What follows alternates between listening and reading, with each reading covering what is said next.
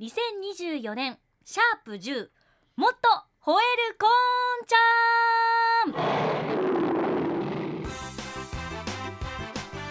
もっと吠えるこんちゃんです。この番組は MBS ラジオこんちはこんちゃんお昼ですよの人気コーナー吠えるこんちゃんで時間が足りずに吠えられなかった毎日のニュースの中からこんちゃんがやっぱりどうしても伝えたいこと黙っていられないことを項目別で皆さんに鋭くご紹介させていただきます。今回のアシスタントは昭和プロダクション所属の藤岡理沙が務めます。よろしくお願いします。では記事をご紹介します。回はこちら。2月17日共同通信からウイグル強制労働防止法違反でフォルクスワーゲングループの新車を押収。どこが押収したかと思います。これはあの実はですね、えー、フォルクスワーゲンといったもうドイツの有名な車なんですけども、はい、あの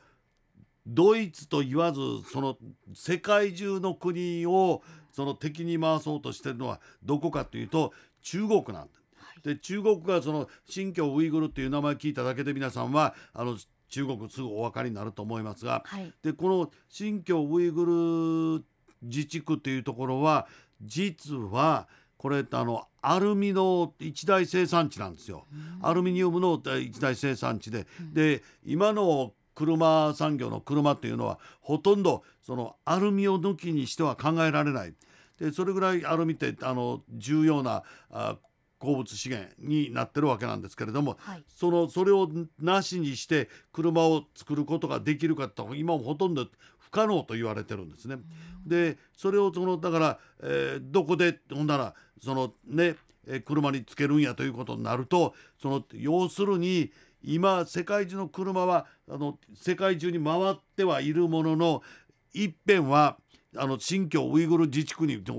出入りしたりするそのいろんな部品と車のね、えー、構成される部品の中にそのアルミ抜きでは考えられないものがいっぱいあるわけですね、うん、だから車の製品の中でアルミなしにっていうと今はもう無理なんでそういうところからそのね一応えー、新疆ウイグル自治区とかそういうところを、回ってその、部品にこうつけられたアルミなんかを身につけたまんま身にままとったまんま例えばアメリカに輸出されるわけです。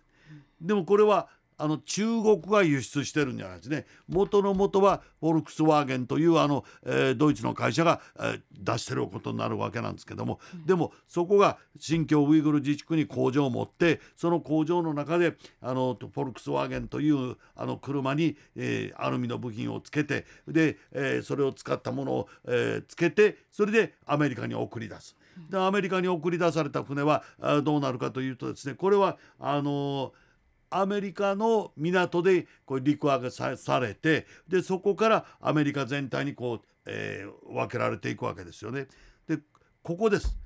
でここが問題なんでかっていうとフォルクスワーゲンのそのグループの、えー、新車数千台が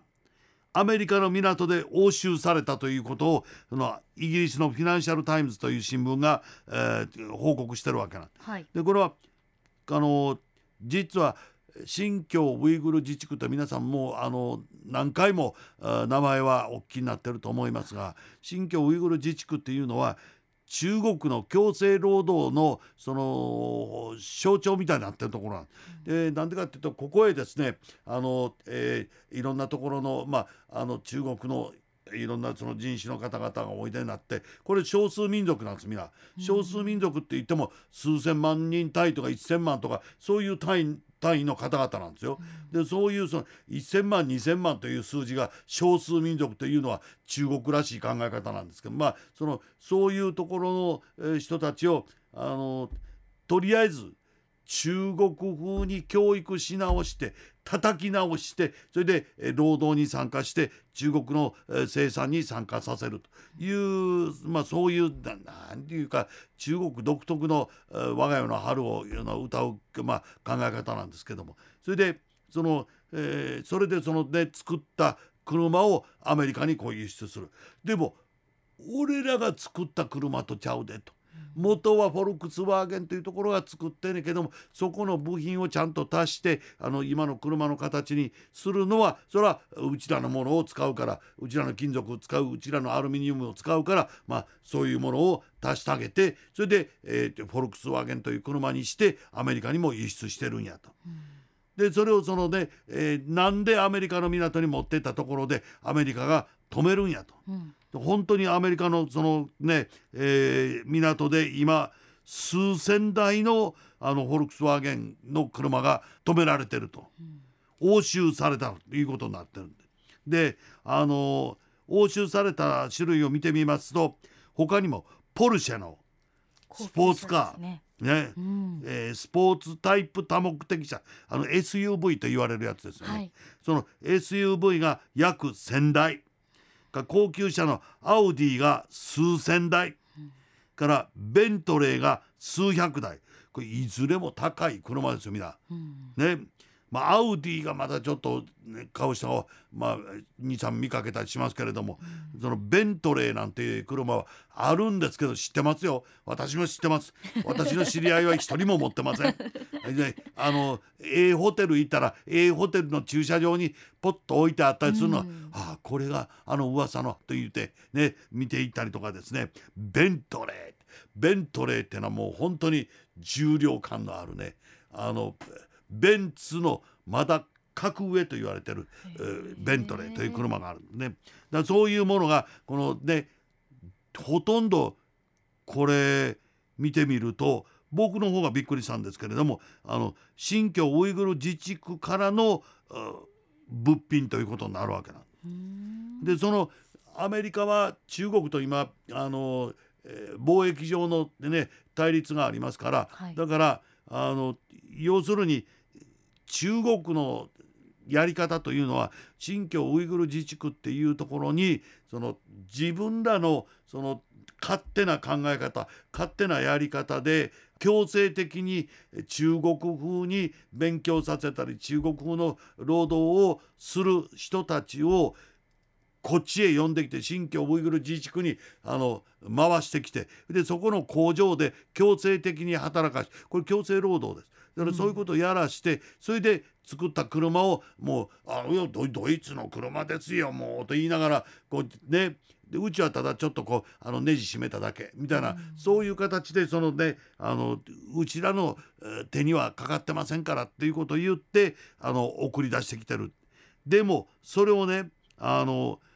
アメリカなんかに言わしたらそういうやり方で強制労働して無理やり働かされてる人々がいるからそういうのをその中国が勝手にやるのは許し難い、だからそういうことをさせたくない。で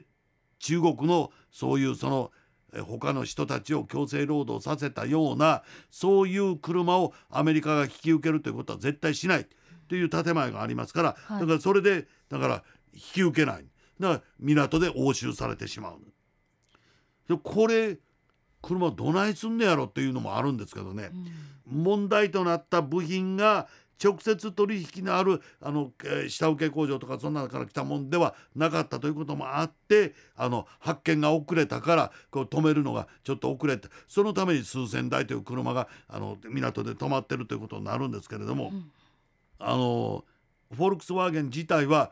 それはいけません。それは我々もそれは認めてませんと、だからそれはもうあのそのネジは外して他のちゃんとした正規部品そこに取り付けしてそれで発送します。ということで今それをですね取り付け直しの作業に今入ってるわけなんですけどもでアメリカのお客さんでそのベントレーが欲しいんやとか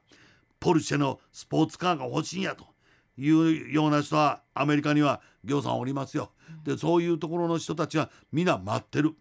だからポルシェのねスポーツカーとスポーツタイプの目的車あの多目的車これ約1,000台が待ってるわけ1,000人のお客さん待ってはるわけでしょ。だからそうそういうのがそのアウディなんかになったらもう数千台溜まってるそうですから。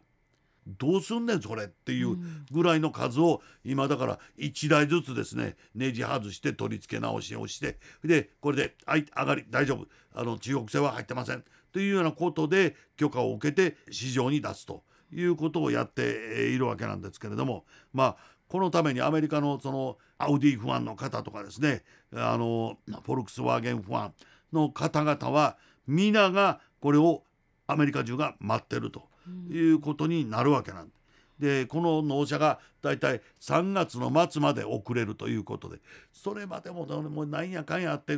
車ってみんな遅れたでしょなんか納車がね、うん。はい、そういうのがいろんなことでこの納車のもと遅れるもとっていうのがあちこちに原因はあるんですけれども。まあただこういうふうに中国の労働者が強制労働させられて作ったかもしれない、はい、そういう車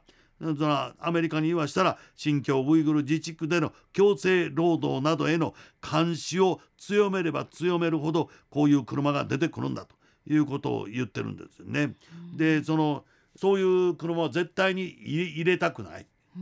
だから入れたくないだからあの形はその別に車全部を作ってるわけじゃないんですよ、はい、部品なんですよ、うん、でもその部品を使わなければその車は動かないんだとすればその部品は外してちゃんとした国からちゃんとした労働者が作った部品に変えて入れなさい、うん、というアメリカのこのやり方なんですね。だからまああの